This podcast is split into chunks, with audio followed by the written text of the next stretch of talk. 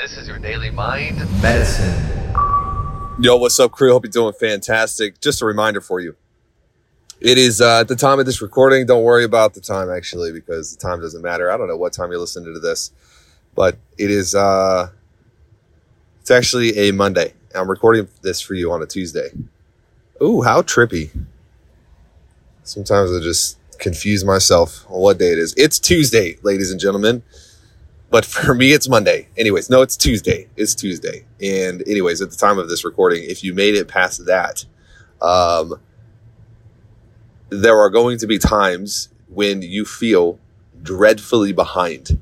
Let's acknowledge that for a second. Like, I I sometimes just go through and I scan socials and I use social media predominantly for production there are a few people that I do follow that I want to listen to, that I want to hear from for the most part.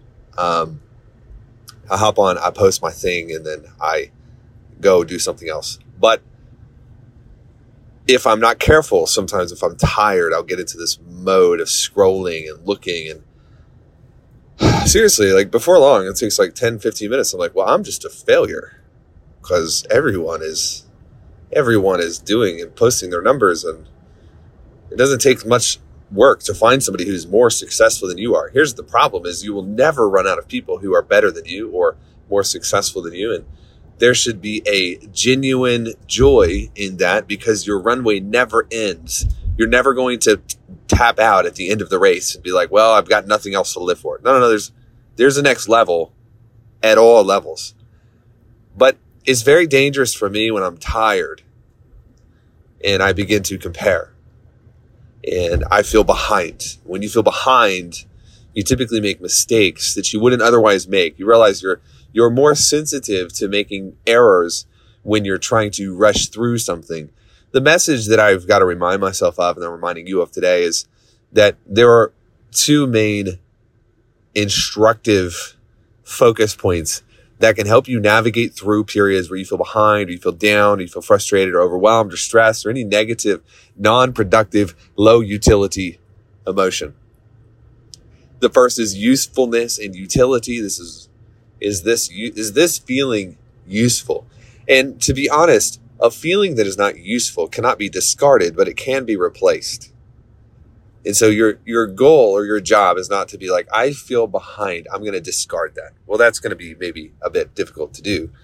But what you can do is you can replace that feeling with the realization of how far you have come. This is where we have tools and we have frameworks and things that allow us to do this. For example, if you were to look back at your life and where you started, that's a tool so I'm feeling behind. I look back at what, what my life used to be like and how far I've come. And I experience gratitude for where I have made it to.